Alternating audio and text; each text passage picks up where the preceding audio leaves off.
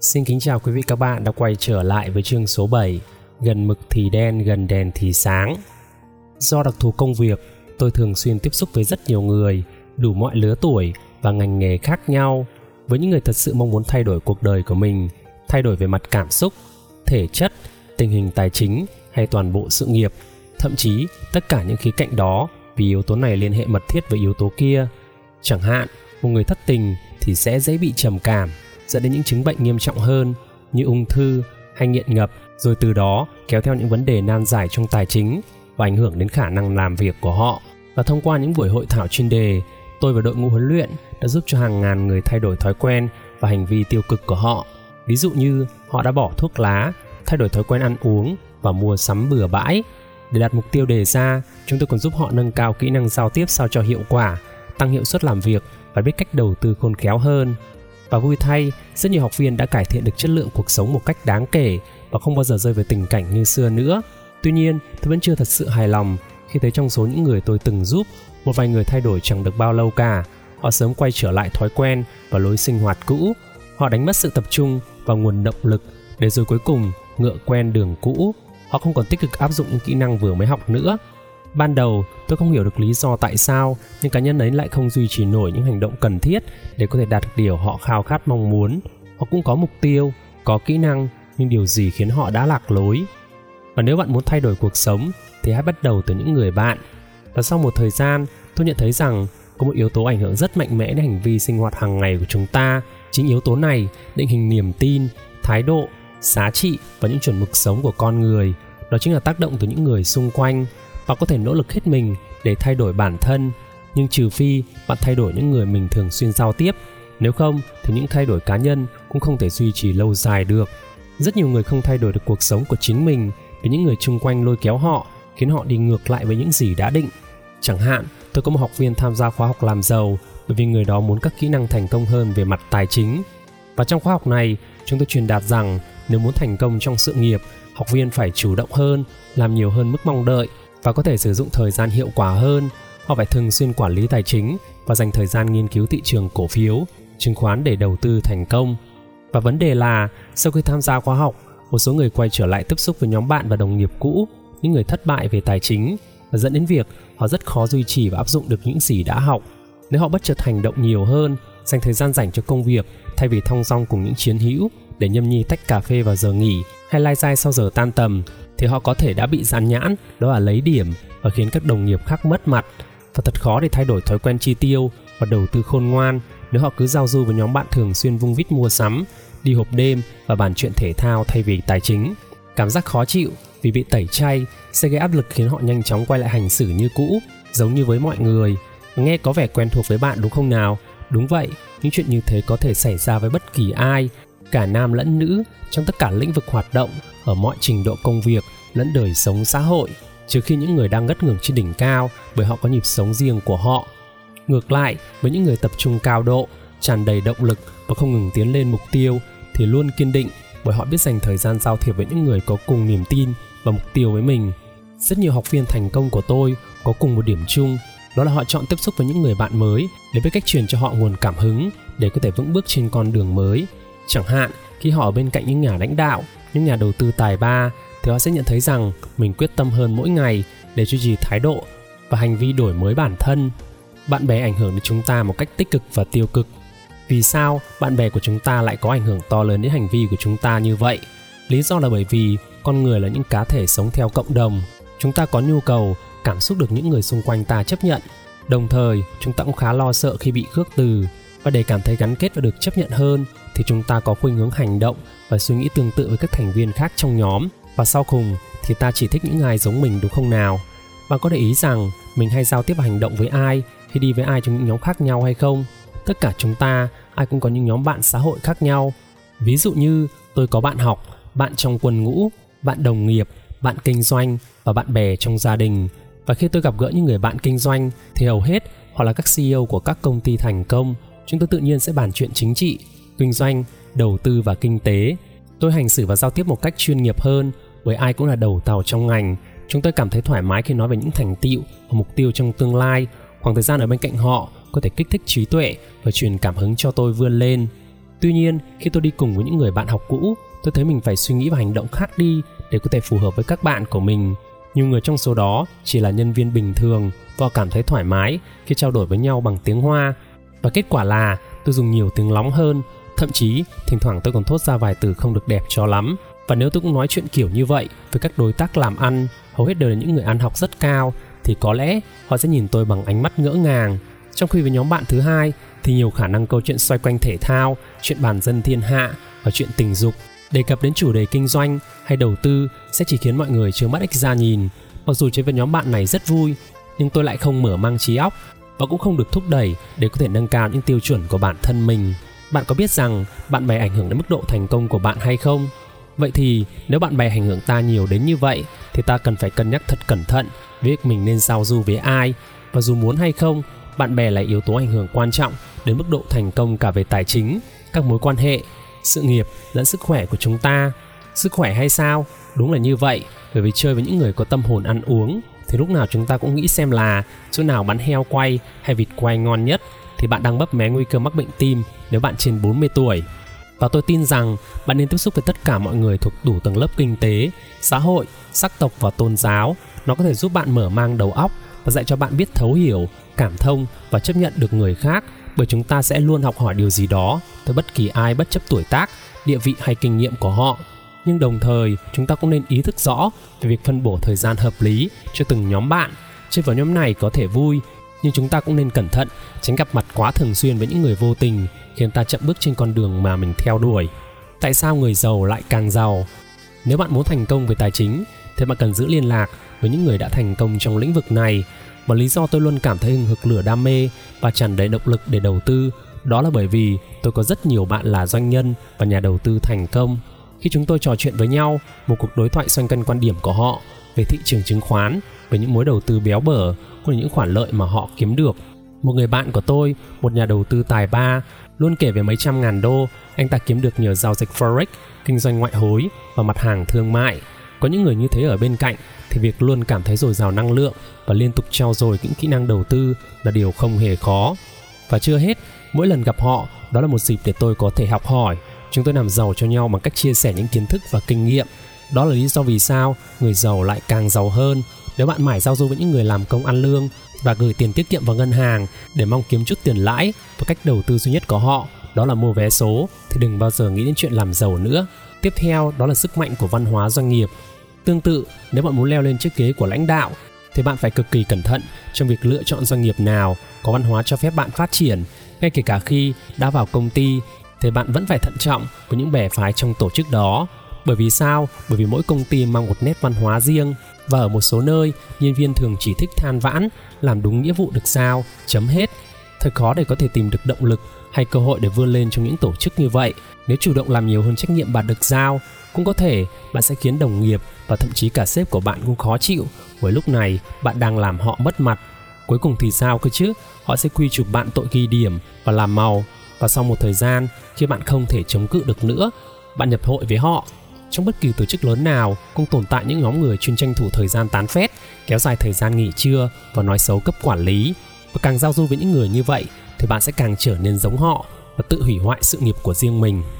Tuy nhiên, cũng có những doanh nghiệp như công ty của tôi chẳng hạn, nơi mà hầu như mọi người đều muốn thể hiện hết mình và nỗ lực để có thể trở nên nổi bật. Đó là áp lực cạnh tranh lành mạnh và thi đua thân thiện nơi chúng tôi làm việc có một văn hóa, đó là phải làm mọi cách để có thể hoàn thành công việc được sao. Và khi một bộ phận nào đó đạt kết quả đột phá trong doanh thu hay hiệu quả công việc, thì những bộ phận khác sẽ cảm thấy mình có động lực để phá kỷ lục trong năm sau. Ít có ai than vãn khi gặp khó khăn, khi bạn nhìn thấy mọi người, kể cả sếp lẫn bản thân bạn, sắn tay áo lên làm việc vào cả cuối tuần, mọi người đều chung cảm giác bừng bừng, cảm hứng, lạc quan, vui vẻ với những công ty có văn hóa làm việc như vậy, thì bạn dễ dàng tìm thấy động lực cho bản thân mình. Dù bạn có thích hay không đi chăng nữa, thì văn hóa doanh nghiệp cũng sẽ ảnh hưởng đến công việc của bạn. Trừ khi bạn là người có cá tính vô cùng mạnh mẽ và năng lực xuất chúng. Còn nếu muốn là người chiến thắng, thì bạn hãy gia nhập công ty của những người chiến thắng. Và sẽ giúp bạn dễ dàng thành công hơn bao giờ hết. Đối với sức khỏe và các mối quan hệ trong gia đình của chúng ta cũng tương tự như vậy. Nếu bạn đang cố cai nghiện thuốc lá và bỏ nhậu thì chắc chắn bạn không nên đi chung với những người chỉ thích tụ tập ở hộp đêm. Còn nếu bạn muốn khỏe đẹp, thì hãy thường xuyên tiếp xúc với những người biết quan tâm đến sức khỏe của mình. Nghe thì có vẻ đơn giản cực kỳ, nhưng lại thực sự rất hiệu quả. Bạn có nghĩ rằng bạn bè sẽ có ảnh hưởng đến các quyết định của bạn trong hôn nhân và gia đình của mình hay không? Chắc chắn là có. Vợ chồng tôi đã ở bên nhau được 11 năm trời, nhưng tình cảm của chúng tôi vẫn mặn nồng. Mặc dù chúng tôi cũng có những mâu thuẫn bất đồng như bao cặp vợ chồng khác nhưng quyết tâm giữ gìn hạnh phúc gia đình đã giúp chúng tôi có thể giải quyết được mọi vấn đề và cuối cùng còn gắn kết với nhau nhiều hơn. Một vài năm trước vợ tôi được mời tới dự một buổi họp lớp của các cô bạn học cũ. Nhiều người trong số đó vợ tôi chưa hề gặp lại trong hơn 20 năm qua. Và trong lúc họp mặt vợ tôi được biết bốn trong năm cô bạn cũ phải đối mặt với những cuộc đổ vỡ tình cảm. Ba người đã ly dị chồng. Và người thứ tư sẽ không nghĩ đến chuyện kết hôn kể từ lần chia tay bạn trai sau 5 năm yêu nhau. Hãy đoán xem họ nói gì về cả buổi tối hôm đó, đó chính là đàn ông. Họ nói về việc đàn ông là những kẻ không đáng tin, rằng cuối cùng thì gã nào cũng sẽ lừa gạt bạn mà thôi. Họ chê đàn ông không tế nhị và thiếu trách nhiệm và một cách tự nhiên để bắt nhịp với mọi người, vô tôi cảm thấy cũng phải hùa theo để than phiền. Bạn có nghĩ rằng việc đó có ảnh hưởng đến hình ảnh của tôi trong mắt cô ấy hay không? Và tạ ơn trời, lần họp mặt đó là lần duy nhất và chưa có thiệt hại gì xảy ra. Tuy nhiên, nếu bạn có thể tưởng tượng nếu vợ tôi thường xuyên giao du với những người như vậy thì sẽ ra sao cơ chứ? Sự chua cay, nỗi sợ hãi và hận thù đàn ông của những người phụ nữ này sẽ chẳng bao lâu mà sẽ tác động đến vợ của tôi. Và may thay, sau buổi họp mặt đó, vợ tôi tuyên bố không gặp lại những cô bạn đó nữa bởi họ gây ra những ảnh hưởng xấu. Và rất nhiều khả năng đó là những ai ở bên cạnh họ cũng sẽ không muốn bước vào bất cứ một mối quan hệ tình cảm nào nữa và cuối cùng sẽ trở nên cô độc và cay đắng. Hãy cố gắng để có thể tránh xa những người đầu độc của tâm trí và tinh thần của bạn mà thay vào đó, hãy dành thời gian cho những người truyền cảm hứng, cho bạn để trở thành một người chồng, người vợ, người mẹ hay người bạn hoàn thiện hơn. Cứ mỗi lần nhìn thấy một mối quan hệ thất bại, bạn hãy nhớ rằng vẫn còn vô vàn các mối quan hệ khác đang tiến triển tốt đẹp. Chẳng phải sẽ tốt hơn nhiều nếu ta học tập các đôi vợ chồng vẫn nắm chặt tay nhau, dù trải qua bao nhiêu sóng gió hay sao. Một trong những điều củng cố niềm tin cho vợ chồng tôi, đó nhờ chứng kiến những cuộc hôn nhân hạnh phúc xung quanh mình. Ông tôi cưới bà tôi và sống với nhau suốt 50 năm cho đến khi bà qua đời. Và dù vấp phải rất nhiều trở ngại, bao gồm cả việc sống sót qua Thế chiến thứ hai, nhưng họ vẫn ăn mới vàng và sống hạnh phúc cho đến cuối đời. Và đó là cái thời mà đa số những người đàn ông thành đạt, công khai đèo bỏng năm thê bảy thiếp. Thế nhưng, ông tôi sau giờ làm việc, thay vì đàn đúng với bạn bè, ông chọn dành hết thời gian cho gia đình. Và sau này là đàn cháu. Nhờ vậy, gia đình tôi cực kỳ gắn bó với nhau. Tôi cũng có một người bạn đã kết hôn và có bốn mặt con và dù phải đi làm cả ngày, ở nhà không có người giúp việc, nhưng vợ anh vẫn chăm sóc bọn trẻ chu đáo.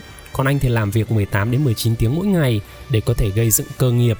Họ có rất ít thời gian bên nhau nhưng vẫn yêu nhau như ngày mới gặp. Họ có thể bất đồng ý kiến nhưng chưa một lần to tiếng với nhau và vượt qua tất cả bằng tình yêu và sự thấu hiểu. Tôi muốn nhắc lại, đó là khi ở bên cạnh những người như vậy thì bạn sẽ luôn được truyền cảm hứng. Hãy liên tục nâng cao trình độ để chơi với những đối thủ cừ hơn Đọc đến đoạn này thì cho phép mình xin dừng các bạn một chút nhé. Ở đây thì tác giả có đề cập đến việc là chúng ta hãy chọn bạn mà chơi, gần mực thì đen, gần đèn thì sáng. Và cái này là điều chắc chắn là đúng. Có một câu nói mà chắc mọi người không lạ gì, đó là bạn sẽ là trung bình của 5 người mà bạn dành nhiều thời gian nhất. Hãy nhớ rằng là cái năm cái người đó là năm cái người mà bạn dành nhiều thời gian nhất và cái điều này không thể chối từ được cũng như là tác giả đã phân tích rất kỹ trong cái chương này ấy, thì thường là chúng ta sẽ bị ăn nhau ở cái tư duy đó tức là ví dụ như là mình thấy rất nhiều các bạn uh, của mình ấy, hay đi nói chuyện với nhau rằng những cái câu chuyện của họ là ăn gì chơi gì. Trong khi đó cái điều mà mình muốn nói tới nó không phải là những cái vấn đề như vậy. Mình thường muốn nói tới kinh doanh rồi những cái chiến lược phát triển kênh youtube hay là những cái gì liên quan đến social media. Và cái này thì mình cực kỳ là thấm bởi vì là thực sự là mỗi khi mà gặp những cái con người như vậy ấy, thì thường là mình sẽ bị kéo theo hùa theo những cái câu chuyện của họ và dần như có những cái cuộc nói chuyện mà không để làm gì cả. Mình hay gọi những cuộc nói chuyện là kiểu là uh, bởi vì rảnh quá không có việc gì làm nên mới như vậy. Thì các bạn có thể để ý thấy rằng trong cuộc sống của chúng ta ai cũng có những cái mối quan hệ như vậy. Và ai mà đủ tỉnh táo để có thể chọn được những cái mối quan hệ nào chất lượng và đầu tư cái khoảng thời gian cho những mối quan hệ đó. Còn nếu mà các bạn cứ suốt ngày ví dụ mình nói nhé ví dụ các bạn hay đi làm hay các bạn uh, đi học chẳng hạn một ngày đã khoảng là 6 đến 8 tiếng đi làm rồi hoặc đi học rồi cái khoảng thời gian còn lại nếu mà chúng ta không tập trung để chúng ta có thể là ví dụ như là mình thấy là nhiều người dành một thời gian tối để có thể là hang out tức là ra ngoài đi chơi ngồi cà phê chém gió linh tinh bừa bãi như thế thì làm sao một cuộc đời chúng ta có thể là sang một cái trang mới đúng không? Thì mọi người hãy thực sự là chú ý trong việc là chọn bạn mà chơi nhé thì mọi người có thể thấy rằng là rất nhiều người hay nghĩ đến câu chuyện làm sao để mở rộng những mối quan hệ, làm sao để quen biết nhiều người hơn. Nhưng mà thay vì làm cái điều đó thì nghĩ đến câu chuyện là đào sâu vào những cái mối quan hệ của chúng ta. Mình không có nhiều mối quan hệ, nhưng mình cần những cái mối quan hệ thực sự là chất lượng để mình có thể là mình có thể trò chuyện với họ hoặc là như các giả có chia sẻ trong cuốn sách này này. Khi mà nói chuyện với nhau nhưng mặc dù nó cũng chẳng cho nhau cái gì đâu, nhưng bắt đầu được từ những cái câu chuyện, những cái ý tưởng, rồi là những cái cái cơ hội để mình có thể làm thêm được nhiều thứ và có thể phát triển với nhau về những cái mặt, ví dụ như là về mặt kinh doanh, rồi tài chính, sức khỏe, học tập, những cái đó rất là tốt. Còn nếu mà mọi người chỉ xung quanh, chỉ xanh quanh chém đó ngày mai thế này, ngày kia thế kia, đi chơi, đi ăn ở đâu, rồi những cái câu chuyện nó như vậy á, thì chúng ta sẽ không không không không không có thể phát triển được cái phần con người của mình đâu thực ra cái này thì nhiều người nói đó là thực dụng, nhưng thực ra nó không phải. Nếu mà bạn nghĩ rằng là nếu bạn muốn một cái điều gì đó, ví dụ các bạn nghĩ đi, nếu mà bạn bạn bạn trở thành, bạn có thấy là những cái người làm giám đốc của các công ty hay những cái người mà làm những cái chủ tịch hội đồng quản trị hay những cái những cái mối quan hệ của họ như nào không? Họ toàn chơi với những người mối quan hệ rất là chất thôi. Hay là mọi người tập gì à, từ bỏ những cái mối quan hệ tiêu cực của mình đi nếu mà thấy bọn nó chỉ gặp mình để than phiền để nói về những cái câu chuyện trong cuộc sống của chúng nó để mình phải để cái tâm vào những cái câu chuyện như vậy sau đó mình nhìn cái cuộc đời giống cái ánh mắt giống cái góc nhìn của nó về cuộc đời như thế thì rất là khổ. Nên tốt hơn hết là gì? Chọn cách tránh xa chúng nó ra. Cứ tránh xa chúng nó càng xa càng tốt và làm sao để có thể tìm được những mối quan hệ thực sự là chất lượng để có thể đầu tư vào đó có thể chia sẻ với nhau. Ví dụ đơn giản nhất thôi nhé đó là ví dụ việc học ngoại ngữ vậy thôi bạn muốn học ngoại ngữ mà bạn cứ chơi với những cái đứa bảo, ôi ôi, tiếng anh quan trọng chó thì tao quen đứa này, đứa kia, nó chẳng cần tiếng anh nó kiếm được bằng này, bằng kia. Thì lúc đó lập tức là mình, hoặc là mình ở trong cùng một cái phòng với một cái thằng nào đó, mình cứ mỗi lần mình học tiếng anh là nó cứ than phiền này nọ, nó bảo là ờ tại sao mày lại học tiếng anh? Sáng sớm mày ra là mày đã học tiếng anh, tại sao mà mày phải này nọ? Thì mình, lúc đấy mình cũng mất đi động lực rất là nhiều nên tốt hơn hết ví dụ muốn học tiếng Anh thì các bạn hãy đến những cái câu lạc bộ đến những cái nơi mà có những người có cái niềm đam mê với đó hoặc là họ đang tập trung cải thiện cái khả năng tiếng Anh của họ để phục vụ mục đích gì cho cuộc sống của họ. Hãy chia sẻ với nhau những cái như thế thì mình mới có thể tốt hơn đơn được. Thì uh, sau đây mình sẽ tiếp tục với cuốn sách uh, để có thể uh, làm rõ hơn về cái chương này. Đó là các bạn đừng quên đó là gần mực thì đen và gần đèn thì sáng. Bạn sẽ phải liên tục nâng cao trình độ để có thể chơi với những đối thủ cừ hơn.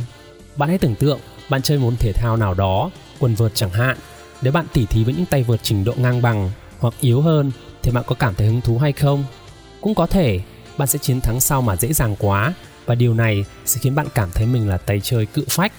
Nhưng thỉnh thoảng nếu bạn có dịp thi đấu với một đối thủ kinh nghiệm và tài giỏi hơn hẳn thì bạn có thích hay không? Ban đầu có thể bạn sẽ cảm thấy nản bởi vì nghĩ rằng mình kém cỏi. Nhưng nếu bạn cứ duy trì thì tôi cam đoan rằng chỉ trong vài tháng phong độ thi đấu của bạn sẽ cải thiện lên rất nhiều. Chơi với những người giỏi hơn sẽ giúp bạn nâng cao tiêu chuẩn và cho bạn cơ hội quan sát để học hỏi. Một trong những bí quyết thành công của tôi đó là quen với những người thành công hơn mình trong mọi lĩnh vực của cuộc sống. Và khi tôi làm ra một triệu đô đầu tiên ở tuổi 26 và sở hữu hai doanh nghiệp có doanh thu lên đến 20 triệu đô thì tôi nghĩ rằng mình đã khá thành công và nói cho cùng thì bạn bè chẳng ai kiếm được như tôi cả. Và sau một thời gian, điều này khiến tôi tự mãn. Tôi bắt đầu mất dần động lực để học hỏi phấn đấu vươn lên đến mục tiêu cao hơn. Không còn gì thách thức để tôi có thể vượt qua khỏi vùng an toàn của mình nữa.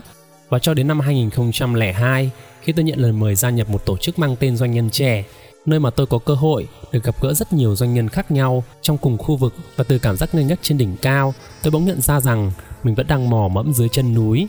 Những gì tôi đã cố công gây dựng chẳng thấm vào đâu so với một vài người trong tổ chức đó cả. Và một số còn sở hữu doanh nghiệp niêm yết trên sàn chứng khoán với tổng giá trị hơn 300 triệu đô chưa kể tài sản cá nhân khoảng 10 đến 20 triệu đô nữa. Họ quản lý hàng ngàn nhân viên, có văn phòng đặt tại nhiều nước khác nhau, trong khi toàn bộ đội ngũ của tôi chỉ có cả thảy 60 người Singapore lúc bấy giờ. Các đồng sự và tôi vẫn chưa vươn ra toàn khu vực. Từ chỗ tự mãn, tôi bỗng nhiên tràn đầy cảm hứng và cảm thấy thách thức hơn. Nếu những người này làm được thì tại sao là mình lại không nhỉ?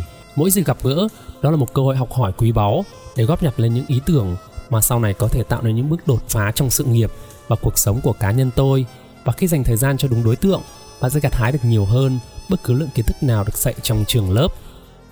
Các bạn đang theo dõi chương số 7 của cuốn sách Chiến thắng trò chơi cuộc sống và sau đây sẽ một ý mình cực kỳ thích trong cuốn sách này. Bạn có đang bị mấy con cua kéo xuống hay không? Dành thời gian cho đúng đối tượng thì có thể thúc đẩy bạn tiến xa hơn. Thế nhưng cũng cần phải cẩn trọng với những người khiến bạn thui chột. Tôi nhớ có lần nghe chuyện về những con cua bị nhốt chung trong một cái xô. Bạn có biết rằng nếu bạn cho mấy con cua cùng sống ở một cái xô hơi nông thì chúng cũng không thể nào bò ra ngoài được hay không, dù bạn không hề cột chúng lại nguyên nhân đó là bởi vì khi một con cua cố bò lên để thoát thân, những con cua còn lại sẽ hùa nhau kéo nó rớt trở xuống thật là kỳ lạ, đúng không và khó tin hơn nữa, hiện tượng này cũng xảy ra trong một nhóm người ngoài xã hội. Khi bạn ở giữa một nhóm bạn thân có chung cách nghĩ thì rất khó bạn có thể thay đổi lối tư duy và trở nên khác biệt. Và khi bạn làm như vậy thì chắc chắn những người còn lại sẽ chỉ trích, chê cười và tác động để bạn quay trở lại vị trí cũ. Thời còn học cấp 2, thử thách lớn nhất của tôi đó là tôi phải vượt qua để cải thiện thành tích học tập của chính mình và ảnh hưởng xấu từ đám bạn. Nhóm tôi hay chơi chung cùng những thành phần bất hảo ở trường. Chúng tôi thường nói chuyện trong giờ học, gây sự đánh nhau và không bao giờ chịu làm bài hay học bài cả. Sau giờ học, chúng tôi hay la cà ở mấy khu trung tâm mua sắm hoặc đi chơi trò chơi điện tử. Và sau khi tham gia khóa học phát triển bản thân và quyết tâm đặt ra mục tiêu thay đổi cuộc đời, bắt đầu từ việc nâng cao điểm số, mọi chuyện trở nên cực kỳ khó khăn đối với tôi, mấy đứa bạn, đôi khích bác mỗi khi tôi giơ tay phát biểu trong lớp hay nộp bài tập về nhà.